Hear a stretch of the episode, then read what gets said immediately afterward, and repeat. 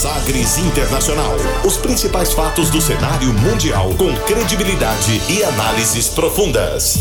A contextualização histórica das últimas notícias com a apresentação de Rubens Salomão, comentários do professor de História Norberto Salomão e participação de especialistas. Um programa que vai além da notícia, com reflexões abalizadas sobre o panorama global. Sagres Internacional. Agora na Sagres.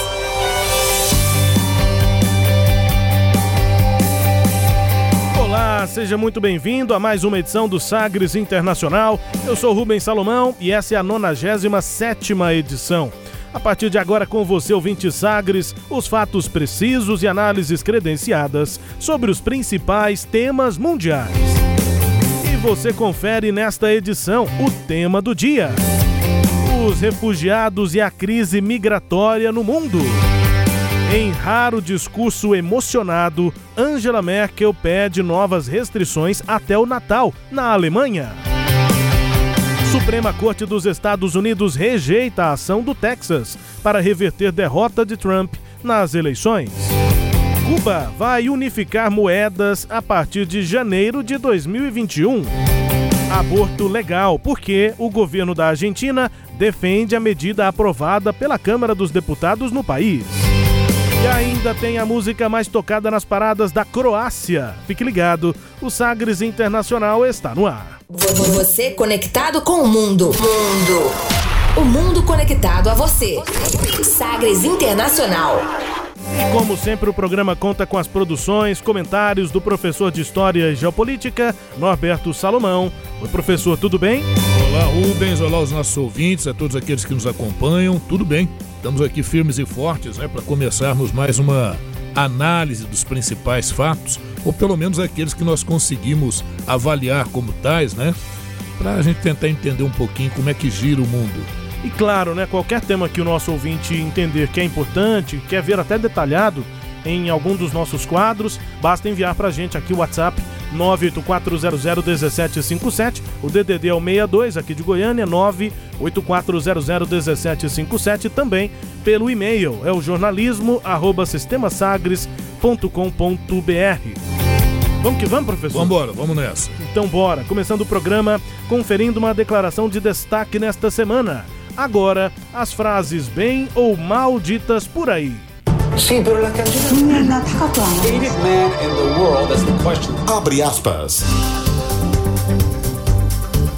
Abre aspas nesta edição para a primeira-ministra da Alemanha, Angela Merkel, que pediu nesta semana que novas restrições sejam impostas no país para combater a pandemia de coronavírus. Segundo ela, não se pode agir de forma que este seja o último Natal de nossos avós. Abre aspas para Angela Merkel. Und so hart das ist, und ich weiß, wie viel Liebe dahinter steckt, wenn Glühweinstände aufgebaut werden, wenn Waffelbäckereien aufgebaut werden, es verträgt sich nicht mit der mit dem Vereinbarung, dass wir zum Beispiel Essen und Verzehr nur zum Mitnehmen nach Hause wirklich vereinbart haben. Es tut mir leid, aber es, es, es tut mir wirklich im Herzen leid. Aber wenn wir dafür den Preis zahlen, dass wir Todeszahlen von Tag am Tag 590 Menschen haben, dann ist das nicht äh, akzeptabel aus meiner Sicht. Und deshalb müssen wir da.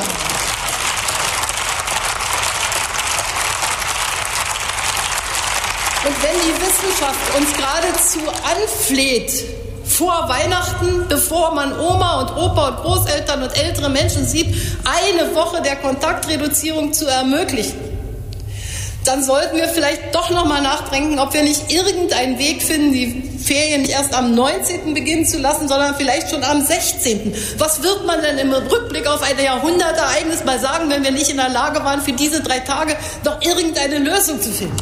Und das mag ja sein, es mag ja sein, dass die Aufhebung der Schulpflicht das Falsche ist. Dann muss es der Digitalunterricht oder sonst was sein. Ich weiß es nicht. Das ist auch nicht meine Kompetenz. Da will ich mich nicht einmischen. Ich will nur sagen, wenn wir jetzt vor Weihnachten zu viele Kontakte haben und anschließend es das letzte Weihnachten mit den Großeltern war, dann werden wir etwas versäumt haben. Das sollten wir nicht tun, meine para traduzir o que disse aí Angela Merkel, primeira-ministra da Alemanha. Para quem quis gastar seu alemão, deve ser pouca gente, mas eu ajudei, né, professor? É, dúvida. Porque né? é um trecho um pouco mais longo Sim. do que o que a gente costuma ouvir aqui no quadro Abre aspas, até porque é uma outra língua, muita gente não entende, mas dessa vez achei que fosse importante esses três momentos em que ela é aplaudida para a gente entender o tom é, emocionado e, e, da Angela Merkel, que é raro. Óbvio, mesmo a gente não entendendo, é legal você ouvir uma, um idioma diferente do seu, né? É, Vai que a gente aqui no Sagres Internacional motiva alguém a aprender um outro idioma. Sem dúvida. No abre aspas, eu tento sempre variar. Já ouvimos chinês, japonês, é, tailandês, já ouvimos também, além do inglês, espanhol, esses Perfeito. mais comuns também. Vamos lá então traduzir o, o inglês e espanhol a gente ainda consegue arranhar é, alguma coisa. O espanhol, às vezes, eu nem cheguei a traduzir em alguns casos. Uhum. Maduro, por exemplo, em um dos discursos que nós já ouvimos aqui, é, foi no meio do ano passado é, ele. A gente, eu nem traduzi, porque ele falava devagarzinho. Isso, dava pra entender. Palavras né? muito próximas ao português, Isso. então a gente nem. E o árabe também já esteve aqui presente. É esse com tradução. E o, o, o, o de Israel. Sim, é. hebraico. O Netanyahu, né? hebraico. Hebraico também é dificílimo Isso. de entender. Parece até que tá falando hebraico. Ou grego. Grego também já ouvimos. Toda a crise econômica na Grécia, enfim, tudo disponível aí nas nossas 96 edições, 97 com essa Exatamente. do Sagres Internacional. A número 100 tá chegando, hein? Ouvimos então Angela Merkel para traduzir abre aspas. Por mais difícil que seja, e eu sei quanto amor foi empregado na montagem de barracas de vinho quente e waffles, isso não é compatível com o acordo que nós fizemos de apenas comprar comida para levar para casa. Me desculpe, eu realmente lamento do fundo do meu coração, mas se o preço que todos nós vamos pagar é de 590 mortes por dia, então isso é inaceitável no meu ponto de vista. E mais, não é minha área, mas os especialistas estão praticamente implorando para reduzirmos nossos contatos por uma semana antes de vermos nossos avós e outras pessoas idosas no Natal. Talvez a gente realmente tenha que pensar se não podemos encontrar uma maneira de começar as férias escolares no dia 16, ao invés do dia 19. O que nós vamos dizer quando olharmos para trás, para esse evento único do século, se não tivermos sido capazes de encontrar uma solução para esses três dias. Se tivermos muitos contatos até a chegada do Natal e esse acabar sendo o último Natal com os nossos avós, então teremos feito algo de errado. Não deveríamos deixar isso acontecer. Fecha aspas, primeira-ministra da Alemanha, Angela Merkel. A gente ouviu o tom muito emocionada, o que não é comum, é bem raro que ela se manifeste com emoção a última vez que vi, ou talvez a primeira vez que vi Angela Merkel emocionada, foi no na rememoração do Holocausto. Sim. Agora verdade. recentemente, mas ela não chegou a falar. É. A gente não, ela não falou tão emocionada. No momento das cerimônias, que são marcadas pelo silêncio, né? Então a gente via pelas imagens que ela estava muito emocionada. Depois, quando proferiu palavras, já estava um pouco mais recomposta. É, mas nesse caso, está é, bastante emocionada, a gente conseguiu é, perceber. Esse discurso foi feito durante uma sessão na Câmara. A chanceler mencionou a recente polêmica, professor, quando ela fala de barracas, enfim, é porque são celebrações natalinas tradicionais lá na Alemanha, como a maioria dos tradicionais mercados de Natal, para gente muito próximo de uma feira. Sim. Né? Mas são mercados que são uhum. organizados e agora tem que ser fechados por conta da Covid-19. E aí, depois da primeira onda, o pessoal agora pensando no Natal, é, quis remontar, ele remontou as barracas, organizou as comidas, bebidas que são vendidas nessas barracas tradicionais. E aí isso se espalhou pela Alemanha, causando um consumo dos produtos em espaços públicos, o que atualmente é proibido pelas medidas em vigor. É, inclu inclusive em meio aí à chamada segunda onda, né? Enfim, alguns casos mais raros de reinfecção, tudo isso é muito é, é, é complicado, né? Chegamos Rubens? a mil Porque... casos de reinfecção no mundo. É pouco diante dos milhões Sim, de infectados. Claro. E no Brasil, o primeiro caso confirmado, uma profissional da saúde. Exato. Então agora você imagina. É, é, a Angela Merkel ela vem se colocando claramente como uma verdadeira líder, né? tentando colocar é, um equilíbrio nessas questões, falando, é óbvio, dessa coisa de que o econômico é importante, mas para o econômico funcionar, as vidas também têm que ser preservadas. A gente ouve de vez em quando né, discurso de que a letalidade do, do coronavírus é de um percentual pequeno, 2,5% e tal. Realmente o percentual é pequeno em comparação com o tamanho da população. mas a gente não é uma roleta russa, a gente não sabe quem é que vai estar no meio desses 2,5%. É, já já né? passamos bem do momento em que achávamos que só idosos e, e pessoas do grupo de risco poderiam morrer, né? Pessoas Isso. jovens com algumas condições até genéticas e também de saúde, por exemplo, os obesos, são eh, muito sujeitos também a, a, perderem a vida ou terem quadros graves. Exatamente. Então não é porque você é jovem e tal. Não, é, é, é isso mesmo. É uma é. roleta russa. Você tem uma chance de 2,5%. Vai arriscar? Agora, nesse quadro que a gente está vendo aí, né? De, de vacinas que estão sendo aprovadas, que estão. A Inglaterra, o Reino Unido já iniciou seu processo de vacinação, a Rússia da mesma forma, mais de 100 mil pessoas vacinadas, né? E o mundo inteiro se organizando para isso. O Brasil aqui também, entre tropeços variados, tentando organizar alguma coisa nesse sentido, inclusive com uma, com uma crise federativa. Sim. Né? Uma sim. crise da Federação Brasileira. É. Só para esclarecer, voltando rapidamente, o governador Ronaldo Caiado aqui de Goiás disse numa conversa que, a partir de uma conversa com o ministro Eduardo Pazuello, é, a informação seria que o Ministério da Saúde é, re, é, requisitaria para quem quiser deixar o eufemismo de lado, confiscaria, né? Uhum. Buscaria as vacinas produzidas na Fiocruz, no Butantan ou outras que chegarem ao Brasil. É, por exemplo, tem estados do Nordeste que querem importar a vacina da Pfizer. Isso. Se chegarem, não vão para o estado, pelo que disse o governador, teria ouvido isso do ministro. Vão direto para o Ministério da Saúde e o Ministério é que faria essa distribuição. Só que aí, né, no, no, horas depois dessa declaração do governador Caiado, o Ministério da Saúde desmentiu, disse que não vai ter essa requisição é, de vacinas. Mas a crise está instalada porque já houve reação forte lá do governador de São Paulo, João Dória. Há mais crise também nesse governo, já é lugar comum. Então, tranquilo, política, né? né? Essa coisa de você falar uma coisa, voltar atrás, quer dizer, é o que houve, no meu entendimento, desde o início, que é uma falta de coordenação. Mas a gente fala um pouquinho mais disso uhum. aí à frente, né? O que eu vejo é que nós estamos tendo essa questão das vacinas avançando, gera uma esperança, também gera uma certa preocupação, porque a gente não sabe dos efeitos colaterais, né? Porque, na verdade, a gente está fazendo tudo com uma velocidade né? muito grande. E eu, eu vejo agora essa notícia interessante da AstraZeneca é, fazendo, a AstraZeneca que está desenvolvendo a vacina lá em Oxford, né? É, buscando fazer uma, uma interação com a Rússia, com a Sputnik 5 Sim. Então são duas. Juntar forças. Juntar né? forças e juntar o efeito dessas vacinas. Porque ambas têm muita semelhança, são, são de caráter viral, né? Usa, usa um, um, um vírus para introduzir um, um DNA do, do, do, próprio vírus. Do né? coronavírus, né? É, usa um vírus diferente, um adenovírus. Ah, é um vírus da gripe que eles usam. Um é em gripe em macaco, outro é em gripe em ser humano.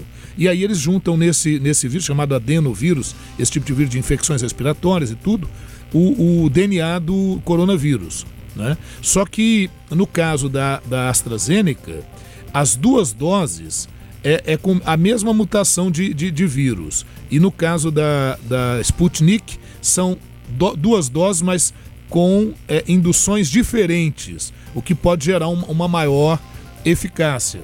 O, a AstraZeneca já apresentou os resultados em revista científica, a Rússia ainda não mas a Rússia garante que tem 95% de eficácia a sua vacina justamente por essa condição. É um elemento importante, né?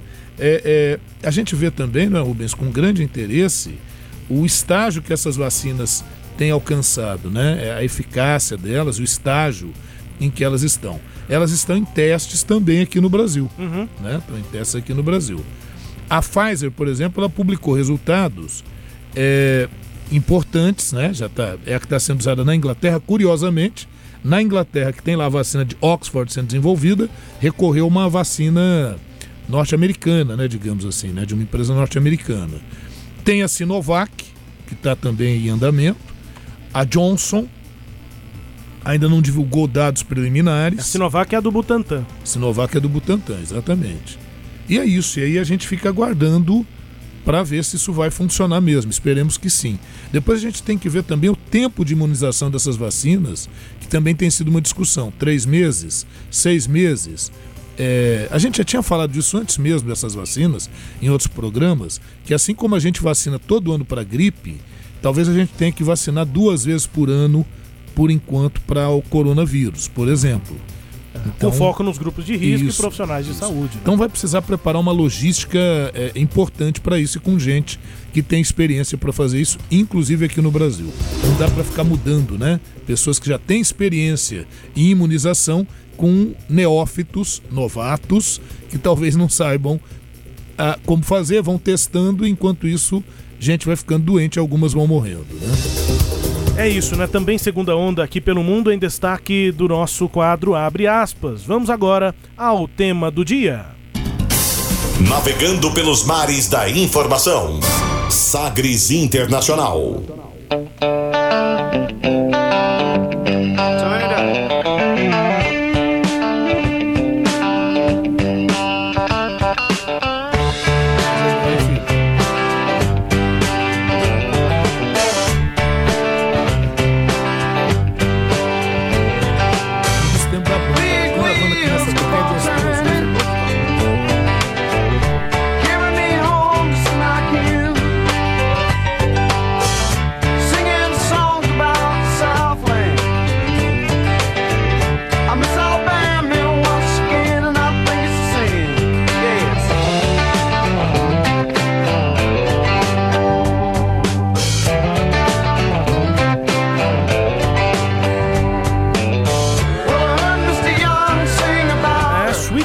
Alabama, música de Lynn Reed, Skinner Reed. É, música, portanto, americana, e nós vamos falar, né, professor, sobre um tema é, que deveria nos incomodar mais, né? Nós que temos casa, que temos é, abrigo, que temos que trabalhar. Quem não está podendo trabalhar de casa, vai, trabalha e volta para casa. Tem estabilidade, assim, é, mental mesmo de poder ter uma casa, ter um lar, né? É um problema menor aqui no Brasil do que em vários outros países. Esses deslocamentos são o nosso tema e a gente começa com essa música Sweet Home Alabama do Lynn Reed Skinner e que fala, claro, sobre casa, né? Nesse caso é o estado do Alabama, lá nos Estados Unidos. A gente vai tocar músicas bem conhecidas, populares, algumas nem tanto.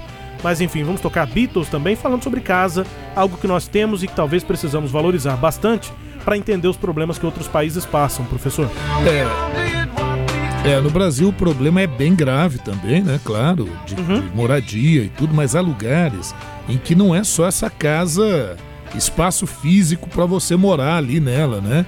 É o seu país, a sua terra, o lugar que você mora, o lugar que você vive que você é forçado a deixar ou pela fome, ou pelas guerras, ou como muitos dizem, como desgraça pouco é bobagem ou às vezes por essas duas coisas juntas somadas a doenças, a uma série de questões. Então a gente vai falar um pouquinho sobre os deslocamentos, os refugiados, né, a crise migratória no mundo. Pois é, a Acnur, que é a agência da ONU para refugiados, ela estima que no meio de 2020 o número de pessoas obrigadas a deixar suas casas por perseguição, conflito e violações de direitos humanos tenha ultrapassado a, a marca de 80 milhões, de acordo com um relatório divulgado nesta semana em Genebra, na Suíça. No começo do ano, o número era menor, né, professor? Não era tão menor, o problema já era grande, mas aumentou. O número de pessoas deslocadas era de 79 milhões e 500 mil e agora passou de 80 milhões. A maioria 67% dos refugiados de só cinco países. A gente eventualmente já falou de boa parte deles: Sim. Síria, Venezuela, Afeganistão, Sudão do Sul e Mianmar, professor. Isso, é isso mesmo. É, veja, desses países, obviamente, aqui a Venezuela, o aspecto da, da, do governo chavista, da Revolução Bolivariana, da, da, da confrontação política e ideológica que ocorreu na Venezuela e a instalação de uma efetiva ditadura. Né? Há quem negue que haja uma ditadura na Venezuela, mas é, é, aí não tem como, né? É chover no molhado. Sim, sim. Venezuela que teve eleições agora recentes, né?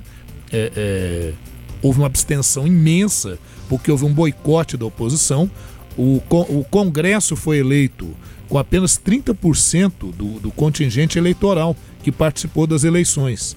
Né? Do que são os nossos votos válidos. Isso, aqui, é, né? não é que 30% votou é, a favor, não. Sim. 30% participa, 31% participaram das eleições para eleger um Congresso. Então, aquele Congresso, que era a única instituição que era oposição a Nicolás Maduro, já não existe, quer dizer, vai deixar de existir, né? Porque vai ter a transição.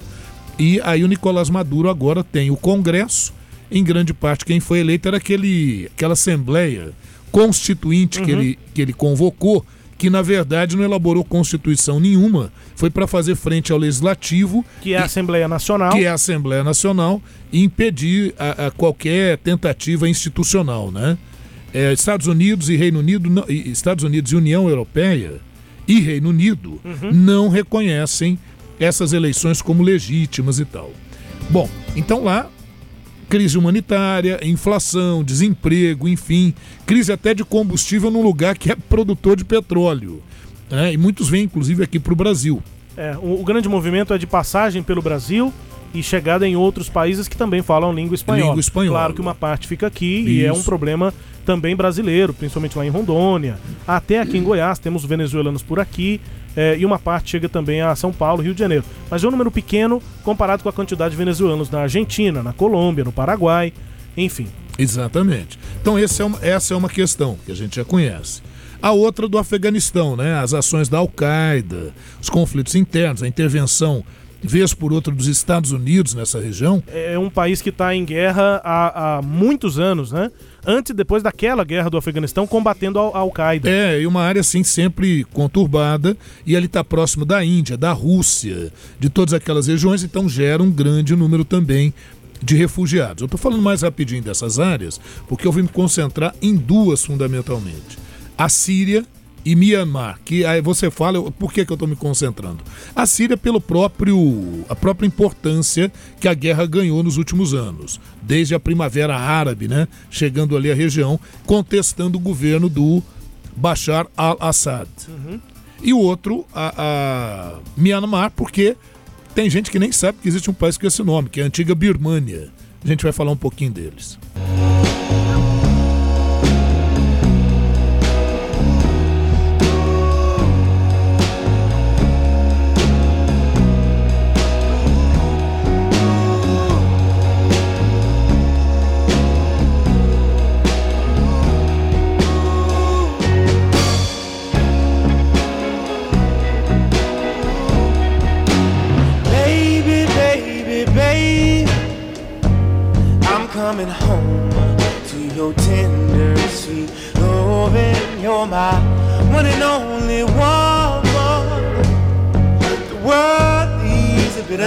de Leon Bridges, Coming Home voltando para casa. O clipe é inclusive bastante emotivo, é bem interessante ele voltando para casa. É um cantor negro lá dos Estados Unidos e que também fala sobre essa questão é, do racismo e do quanto os locais de tradição é, negra nos Estados Unidos muitas vezes acabam sendo ocupados é, e descaracterizados como sendo de tradição negra.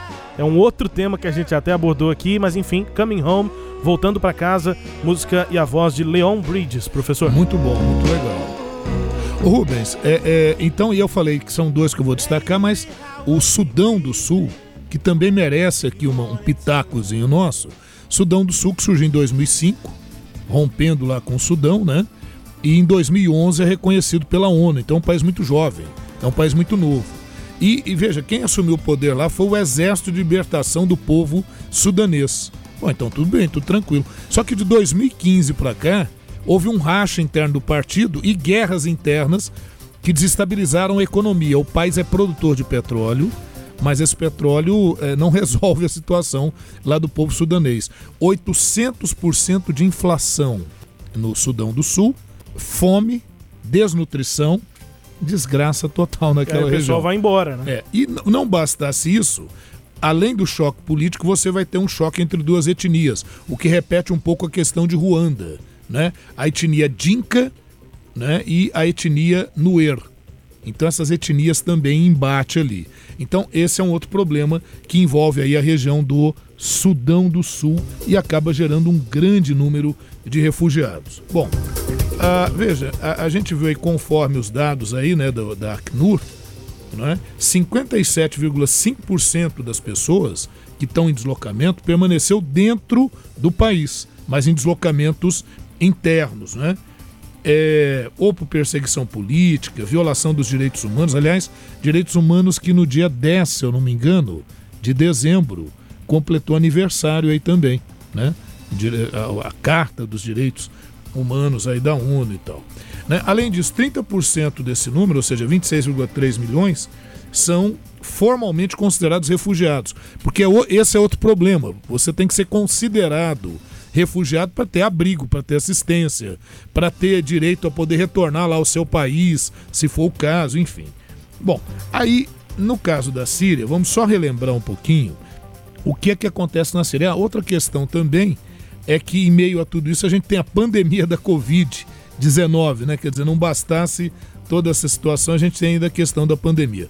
Mas, Rubens, só lembrando, nós temos edição sobre isso, mas o, o que, que acontece na Síria? O que, que houve na Síria? Bom, mesmo antes da Primavera Árabe ter chegado à Síria, já havia, já, já, já existiam críticas a, ao governo sírio, ao governo do Bashar al-Assad, que sucedeu o pai, que ficou 30 anos no poder lá, né, o Hafez al-Assad. Então Bashar al-Assad sucedeu. Só que o Bashar al-Assad não recebeu muito bem essas críticas e em 2011 protestos pró-democracia eclodiram uh, no sul do Líbano, no sul do, da Síria, né, fronteira ali próxima ao Líbano. Então é aí que começa a primavera árabe lá na Síria. De lá para cá, o que, que tem acontecido? O Bashar al-Assad tem agido de uma forma extremamente truculenta, extremamente brutal. Nós temos mais de 200 mil mortos, mas há expectativas que falem mais de 400 mil mortos, é, sendo que pelo menos 200 mil, 119 mil são civis em meio a tudo isso. Né? Agora, quem é que está lutando contra quem na Síria e por que, que lá a situação é muito complicada? Bom, os membros da oposição moderada, secular, o que, que é secular? Que não estão vinculados a nenhuma religião, porque lá na Síria, assim, a maioria é sunita, mas quem está no poder é a minoria xiita alauíta, que é o braço do a, a Bashar al-Assad ali, né? Então quem é que está lutando contra o Bashar al-Assad? Só para a gente ter uma ideia clara disso. Nós temos essa oposição moderada secular, que de moderada só tem um nome, na verdade, é porque você tem grupos mais radicais. Você tem o exército curdo, que está ali na fronteira entre Iraque, Síria, pretende áreas também na Turquia. E você tem uma grande quantidade de radicais jihadistas. Aí nós vamos destacar a, a, o grupo jihadista é aquele que defende a guerra santa, islâmica e tal, né? Nós vamos ter o Estado Islâmico que surgiu no norte do Iraque, mas que vai atuar também na região, e nós vamos ter a frente Nusra, afiliada à Al-Qaeda. Na verdade, já foi afiliada à Al-Qaeda, ela acabou se retirando, né?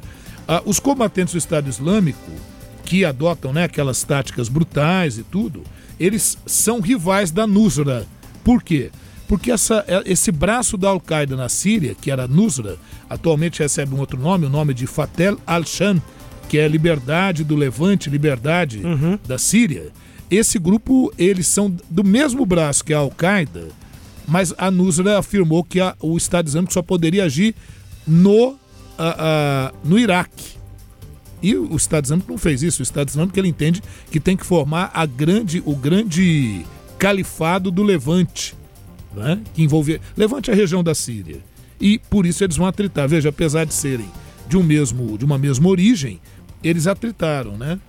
É, esse grupo comunicou que rompeu com a Al-Qaeda em 2016 e que mudou de nome também. Então Nusra agora é Fat al-Sham.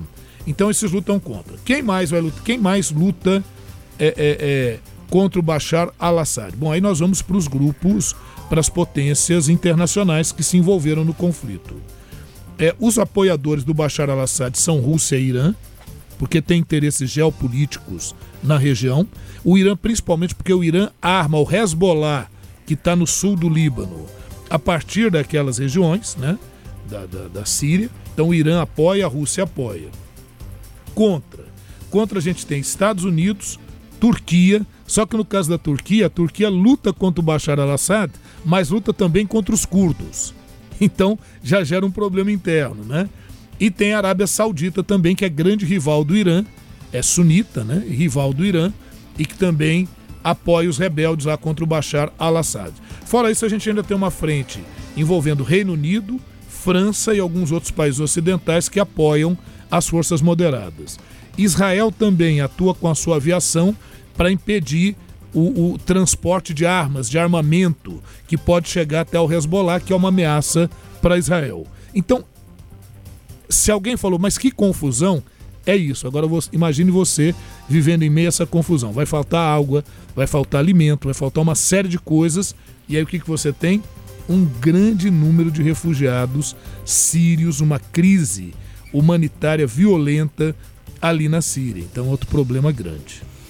E aí que desemboca principalmente na Europa, né, professor? Se torna uma outra questão lá. Isso, isso gera uma crise migratória na Europa e com, como lidar com esses imigrantes. A União Europeia, inclusive, essa semana, falou que precisa gerar novas estratégias para lidar com os imigrantes. Essa nova estratégia não é de matar, não é de impedir, mas ver como é que é possível é, é, é ou a, abrigar esses refugiados, conseguir empregos para eles, Uh, ou então, como é que isso pode ser distribuído? Está falando hoje até numa distribuição desses refugiados por países da Europa que tiverem melhores condições para recebê-los. Essa crise humanitária na Europa ajuda a fortalecer o discurso de partidos conservadores, de extrema-direita, ou, ou, isso é mais isolado, professor? Não, certamente. Isso, isso, isso. Porque a população dos países fica insegura. Fica insegura. E aí vem discursos que atingem isso, essa insegurança. Exatamente. O medo é um ótimo ingrediente para o discurso. É o principal. Né? É o principal ingrediente para as vertentes de extrema direita ou de extrema esquerda. Uhum. Né? Ambas usam, elas são muito parecidas nas suas ações. Né? Estratégias, né? Enfim, é, medo de perder emprego, de perder segurança. Isso. Enfim, é crise mesmo. também na Europa a partir dessa problemática toda na Síria. Tem Mianmar também para a gente falar. Depois. Vamos a ele.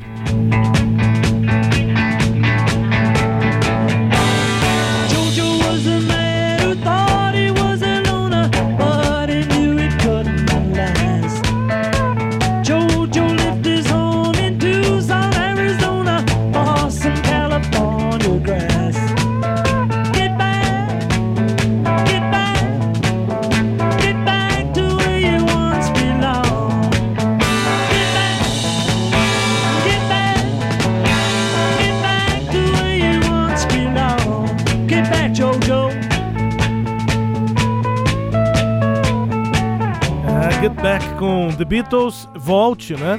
Música também falando sobre possíveis retornos, enfim, não é exatamente sobre essas crises, mas fala sobre casa, sobre retorno, é, música dos Beatles. Claro. Sim, professor, foi? Bem pertinente, claro. É isso, claro é isso. Sim. E aí, professor, vamos a Mianmar? Vamos lá. Ô, ô, Rubens, veja bem, aqui eu já começo com spoiler, né? Porque em Mianmar o grande problema é e são vários, mas o grande problema é que você tem uma maioria budista que governa o país e eles têm perseguido algumas minorias ali. A principal delas, o povo Rohingya. O povo Rohingya. Quem são estes? São muçulmanos que habitam o território. Não são da mesma etnia. Para você ter uma ideia, a etnia, a etnia Rohingya está entre as 153 etnias que existem uh, lá em Myanmar. Bom, a República da União de Myanmar é um país que está localizado lá no sul do continente asiático, possui fronteiras, olha com quem? Bangladesh, Índia, China, Laos e Tailândia. É lógico que com tantas fronteiras assim, a diversidade étnica ali vai ser natural, né? É, a Myanmar conquistou a sua independência do, da Inglaterra em 1948, naquele processo de descolonização afroasiático. Né? Mas já desde o início foi palco de uma série de conflitos entre o governo central, que sempre foi da maioria budista, e os grupos minoritários que buscavam formar estados ou separados ou com uma autonomia. Myanmar se chamava Birmânia. O nome mudou é, é, nos anos 80, lá no século 20, a gente vai falar aqui rapidinho, 89 é que eles mudaram o nome lá do país. Né? Myanmar possui uma das maiores diversidades étnicas, são 135 etnias apenas no seu território, com aproximadamente 52 milhões de habitantes. Então, em 52 milhões de habitantes, você tem 135 etnias, imagine você. A religião principal, como a gente já falou aqui, é budista, né? Eles são budistas é, representando quase 90% da população. E aí depois vem cristãos, muçulmanos, hindus, né, em, em uma condição bem, bem menor. A população budista, Brahma ou Birmani, que inclusive deu nome lá ao país, né, pode ser uh, uh, e é o maior grupo étnico lá do país.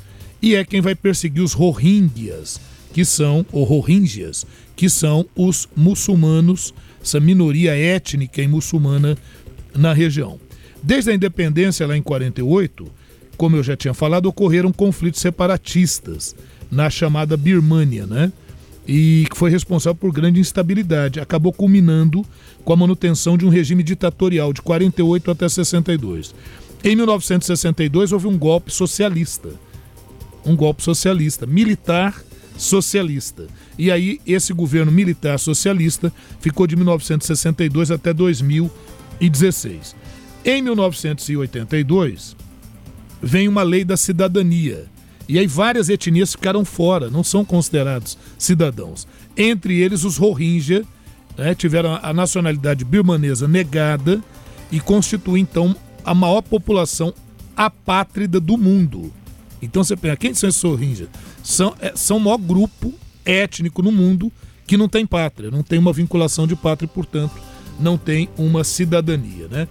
Ah, em virtude disso e das perseguições, eles são obrigados a fugir para Bangladesh, para a Arábia Saudita, para a Índia, são os principais pontos onde os Rohingyas vão.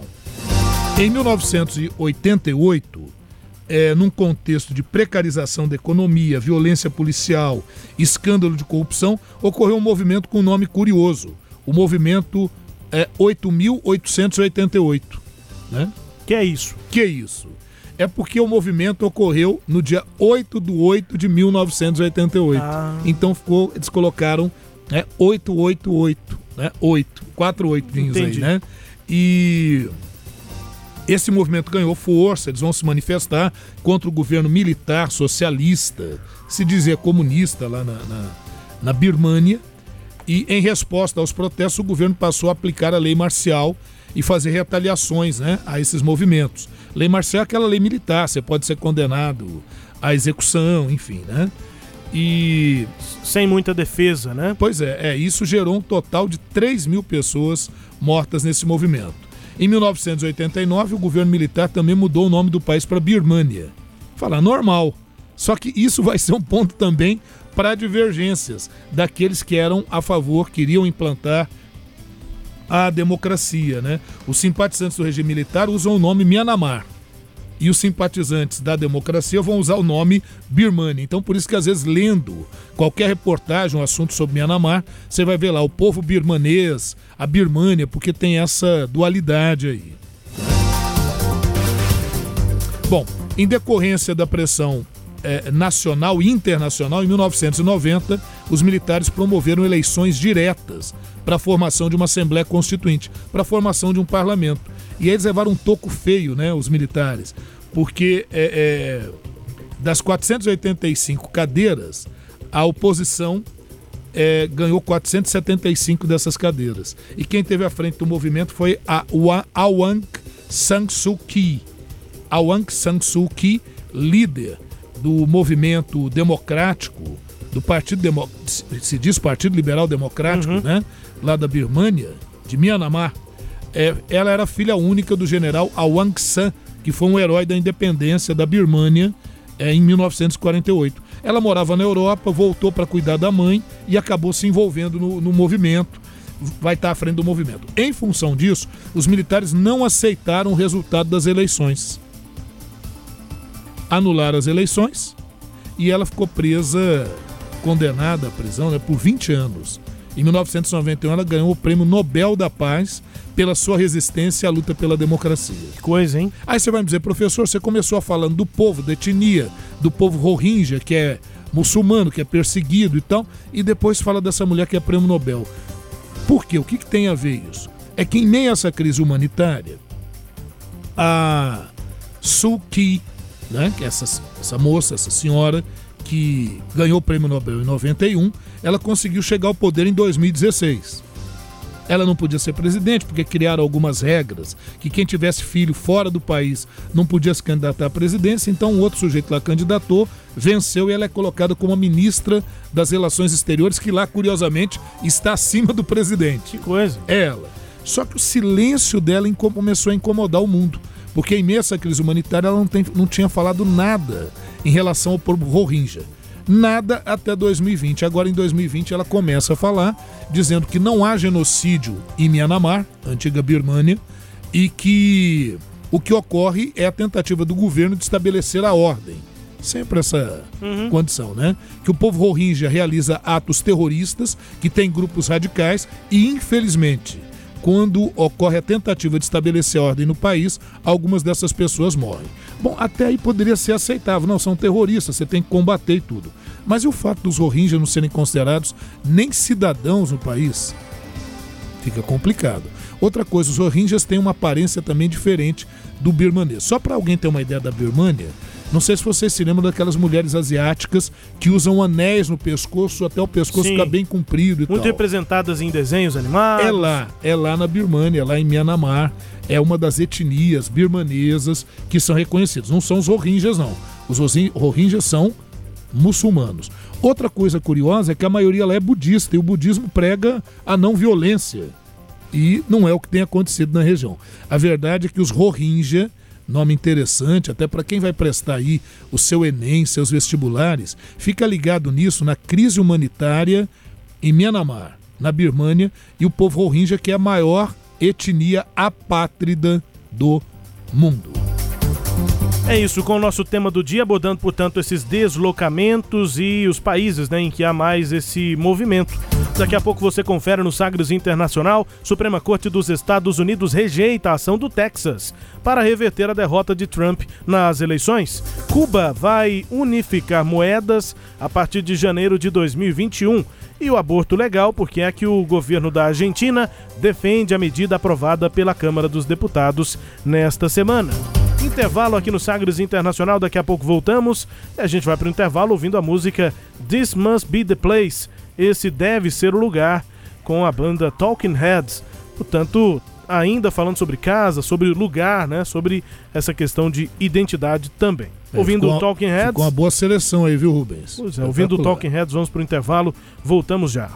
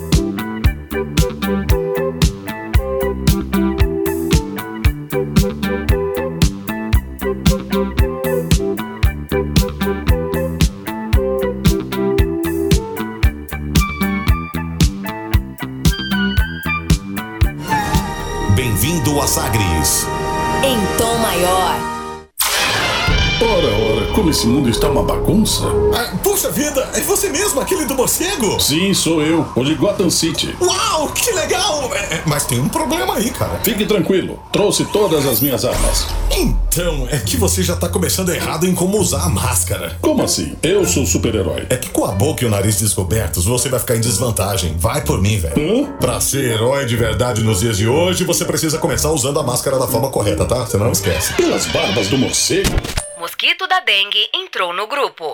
Fala galera, acharam que eu não ia participar desse grupo, né? Tô aqui pra avisar que eu e os meus amigos estamos chegando com tudo na casa de vocês. No trabalho, na escola, em todo lugar. Você só precisa deixar a água parada que a gente faz a visita. Mosquito da dengue foi excluído do grupo. Em um mundo tão conectado, que tal compartilhar um alerta?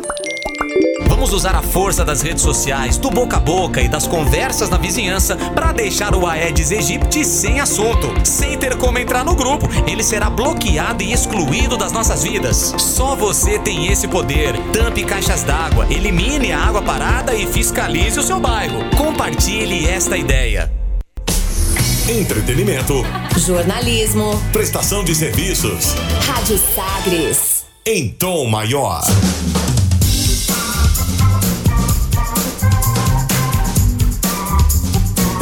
Estamos de volta com Sagres Internacional número 97. Na minha apresentação, Rubens Salomão, com os comentários do professor de História e Geopolítica, Norberto Salomão. partir de agora, para girar as informações pelo mundo. Velas ao mar.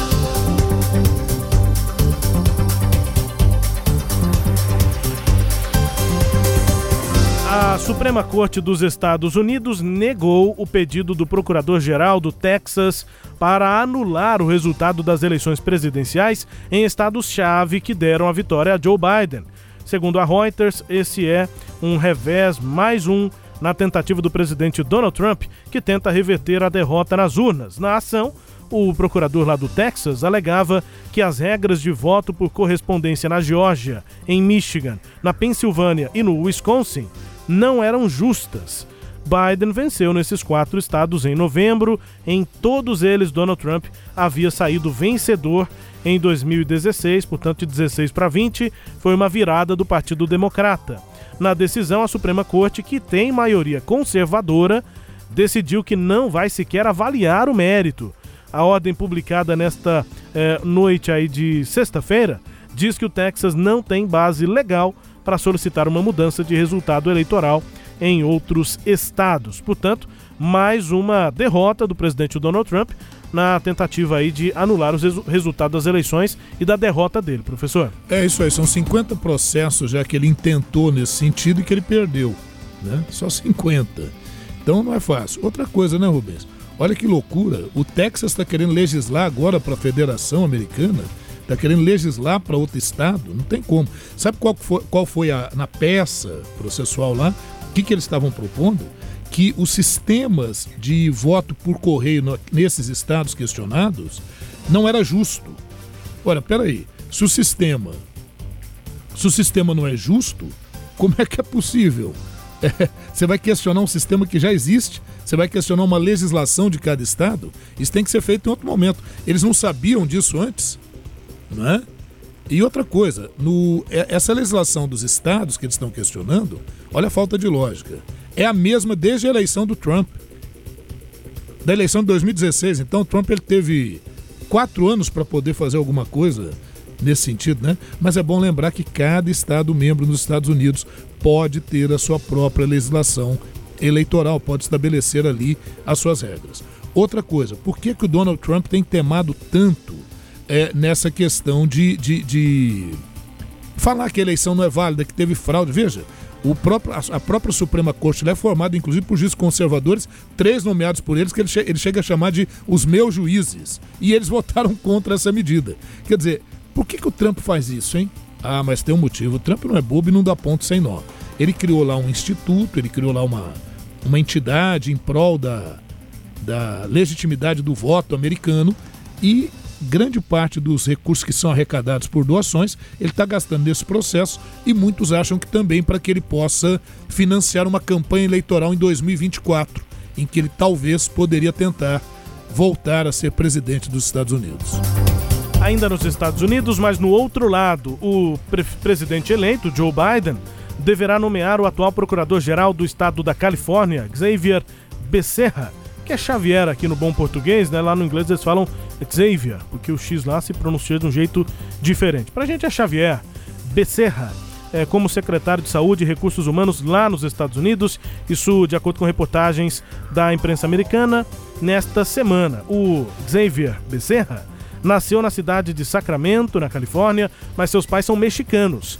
Ele é a segunda pessoa de origem latino-americana professor no governo Biden. No mês passado, o presidente eleito anunciou que Alejandro Mayorkas, que nasceu em Cuba, mas se mudou, mudou ainda criança para a Califórnia, vai ocupar o Departamento de Segurança Interna, que é o DHS, né? O DHS, na sigla em inglês, Departamento de Segurança Interna, um órgão também importante. Dois latinos até agora na equipe de Joe Biden, professor. É isso, isso garante aquilo que ele falou da diversidade no, do governo, de ser o governo de todos os americanos, né? essa ideia que ele propôs. Agora tem um pepino aí, né? Porque ele também nomeou aí para ser o secretário de defesa dos Estados Unidos o Lloyd Austin, né? Afro-americano, mas tem um problema, né? É, o, o, secretário de defesa dos Estados Unidos tem que ser um civil. Sim. Se for um militar, tem que ser um ex-militar. Ele tem que estar sete anos já da aposentadoria. O Austin está só há quatro anos. Ah, mas já aconteceu esse tipo de exceção? Já inclusive no governo Trump. é, em que um ex-militar que tinha um prazo menor de afastamento foi nomeado. Para ser nomeado, tem que ter o, a concordância do Congresso. E aí, um pepino. Democratas que votaram com, como Bernie Sanders, como a, a, a participou lá da Elizabeth Warren. A Elizabeth Warren. Então, Que Bernie isso? Sanders. Que memória, hein?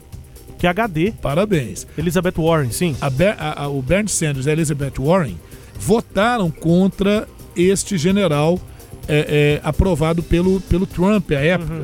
Então eles falaram, falaram Uhum. agora, como é que seria fica? incoerente que eu, nesse momento, votasse a favor né, dessa ideia. Então isso pode gerar uma fissura dentro do próprio Partido Democrata.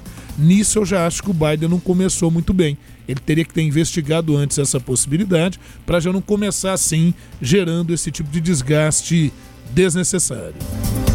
Olha, Cuba vai encerrar o atual sistema de duas moedas locais, único no mundo em vigor há 26 anos, com um processo de unificação a partir de janeiro do ano que vem, agora em 2021, anunciou o presidente Miguel Dias Canel. A medida tem como objetivo dar mais eficiência, professor, à economia cubana, facilitar os investimentos estrangeiros no momento em que a ilha privada há meses da receita da indústria turística devido à pandemia de coronavírus precisa de dinheiro, então uma tentativa aí de deixar mais eficiente, mais moderno o sistema econômico em Cuba, unificando esse sistema que tem duas moedas. Pois é, agora falando de eficiência é complicado, porque se tinha duas moedas é porque elas funcionavam antes, mas elas funcionavam para que o governo pudesse garantir subsídios, aqueles vales que o governo gerava. Então, quando você tinha duas moedas, você poderia usar uma moeda para a questão do comércio exterior e uma outra para as questões mais internas. Né? Então, o que, que significa você unificar a moeda? Parece uma coisa boa, parece que vai gerar maior eficiência, beleza. Só que, na verdade, o que está acontecendo com Cuba é que Cuba está sendo gradativamente forçada a se abrir ao capitalismo. Né? É, e qual que é o problema disso? É que normalmente essas transições, para a maior parte da população, elas são muito abruptas. Por exemplo, com a vinda dessa nova moeda, já está se falando da quebra de vários subsídios e vales que ajudavam aqueles que eram mais carentes na população cubana.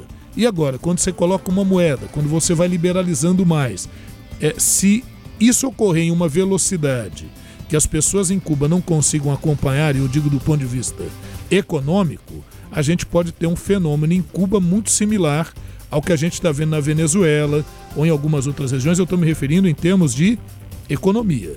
Já tem lá falta de mantimentos, Cuba tem que importar grande parte do que consome. Então, essa questão vai ser o grande desafio, essas questões que acabei de colocar, o grande desafio para a implementação de uma moeda única. Veja, a implementação de uma moeda única, não, em termos econômicos, não é simplesmente uma medida.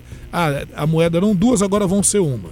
É, essa unificação monetária ela vai ter repercussões no campo mais abrangente da economia e da sociedade cubana. Vamos acompanhar. Bom, para encerrar aqui esse giro, antes das notícias do Brasil, a Câmara dos Deputados na Argentina aprovou agora sexta-feira um projeto de lei do presidente do país que legaliza e descriminaliza o aborto até a 14ª semana de gestação. O Senado ainda não votou a questão, está na pauta. O texto apoiado pelo presidente Alberto Fernandes prevê que adolescentes e mulheres a partir dos 16 anos possam realizar a interrupção voluntária da gestação sem serem apontadas como criminosas. O governo argentino diz que a criminalização do aborto não vem servindo para conter a prática, já que muitas mulheres eh, seguem fazendo abortos de forma clandestina. O projeto de lei diz que entre os 13 e 15 anos de idade, aborto deve ser realizado com a autorização de um dos responsáveis. Em todos os casos, o aborto deverá ser realizado pelo setor público ou privado de forma gratuita, segundo o projeto aprovado. Ou seja, as pessoas que tenham planos de saúde não devem pagar nada pelo aborto, cujos casos estarão previstos numa espécie de fundo do setor de saúde. Muita manifestação lá, inclusive, de grupos sociais na porta do parlamento Isso. comemorando essa decisão, que, portanto, tem origem e apoio do governo de É, Alberto e Fernandes. outros lamentando a Sim. decisão, né? porque a questão do aborto é sempre muito polêmica. Agora veja, Rubens, a grande questão aí, é, se falar de aborto é sempre complicado, né? Quem é que quer que uma criança, um ser que está sendo gestado, morra? Claro que não, né? Seja interrompido ali. Mas a questão é a saúde da mulher, né? porque a, a, criminalizar o aborto não evita que o aborto seja feito. Aliás, ao contrário, esse aborto é feito em condições de saúde péssimas, o que leva muitas vezes à morte também da mãe. A gente vai acompanhar essa questão, portanto, vai ao Senado, pode vai. ainda ser aprovado, derrubado, derrubado lá. Isso. Agora, o Sagres Internacional tem notícias do Brasil. O Ernesto nos convidou. Brasil Internacional.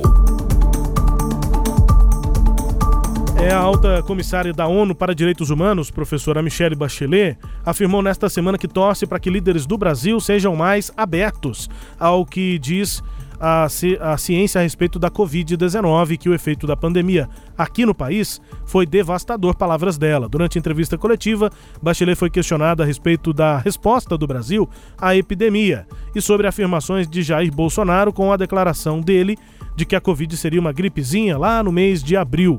Sem citar o nome do presidente Bolsonaro, Bachelet afirmou que o efeito da pandemia foi devastador em países nos quais os líderes negaram a existência da Covid-19 e, portanto, a ONU, representada aí pela Michelle Bachelet, preocupada com o combate à pandemia no Brasil, professor.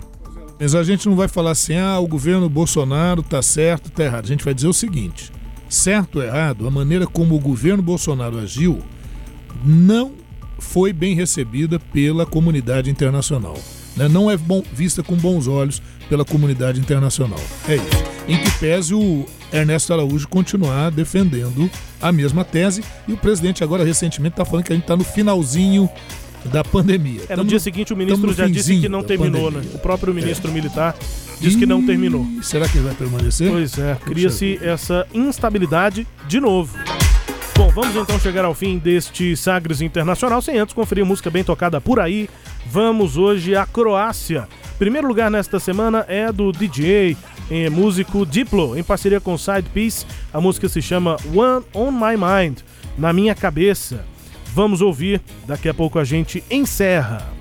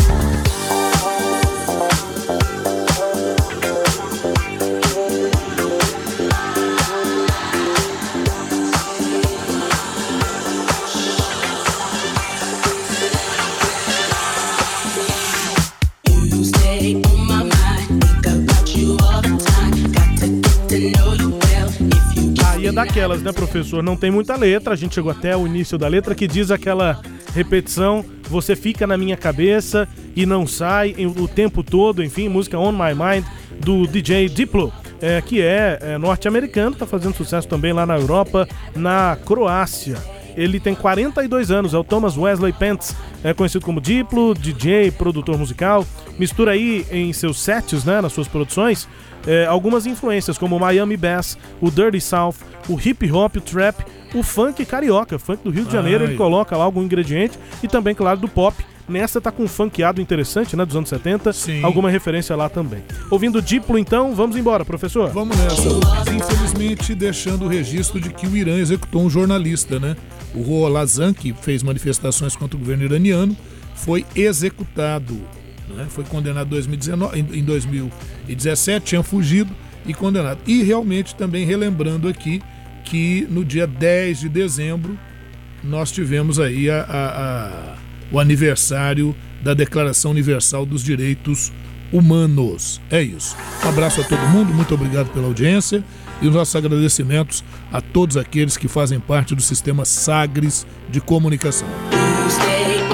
É isso, pessoal. Obrigado aqui pela companhia. Até. Obrigado aqui e até a próxima edição.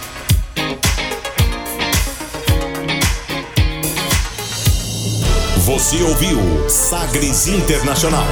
Os principais fatos do cenário mundial com credibilidade e análises profundas.